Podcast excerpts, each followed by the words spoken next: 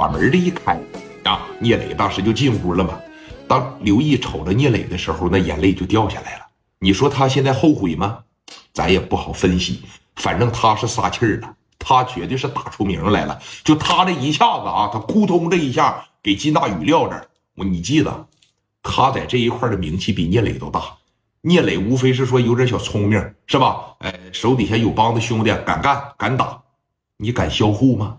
这是手，在当年说谁要是敢销户，就认谁当大哥。但是没办法，刘毅打心眼里边是特别佩服的聂磊，哎，以及说是聂磊这种为人处事的风格，喊了一声“磊哥”，聂磊这边一摆手，拿个小凳往这一坐，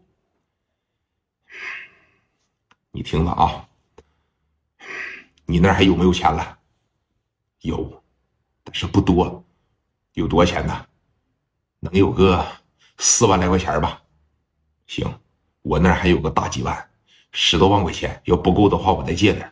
我准备着二十万，把这个事儿给你摆了。听着啊，千万不能说你是一时冲动，也千万不能说你是说策划了很久，啊，也千万不能说就之前种种种种，一定要学会给自个儿开脱，你明白吗？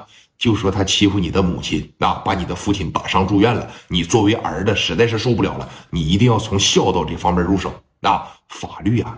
他也是酌情来办的。你要把自个儿说的十恶不赦，哎，跟个大哥一样，我就打他了，怎么的？我就心情不得劲儿了，我就干他了。那千万不行说，千万别逞能，知道了吗？能把自个儿说的囊一点，就把自个儿说的囊一点。你记得，兔子急了都咬人，朝着这方面说，会不会？我知道了。希望这一次啊，咱们能安稳的度过。刘毅啊。你听我说啊，如果说这一把能出去的情况下，什么事多听听我的，咱以后在一块玩你要是无组织无纪律，你要是不听我的，那这个事儿我就不管了。你给我保证一下子，磊哥，你说我能不后悔吗？我这打第一枪的时候我就突突了，但我一合计，那脑袋都给削走半个了，我就朝身上又来了两下子，就一不做二不休呗。这。千万不能说，你看你还是不行，你就是说当时你打他的时候他反抗，知道吧？你是正当防卫，你得这么说，你不能说我打了一枪，哐哐我又补两枪，那不成故意杀人了吗？你就说你拿着东西去了啊，你就是为了吓唬吓唬他，结果他掏出来了，他身上不是也有那东西吗？啊，听没听明白？你是为了自保，你是哐哐哐闭眼睛连着削了几下子，听没听明白？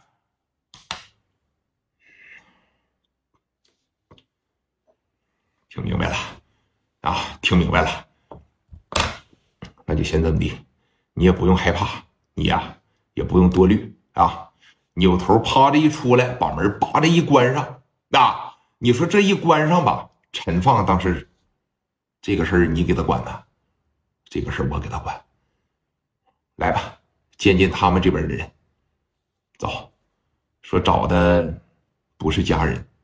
人家家里边人也是托的一个挺牛逼的大哥，叫南子文，人家领了十多个，现在挺气愤啊。人家跟金大宇处的关系一直也不错，可以算得上是金大宇的一个老大哥了，挺有实力的。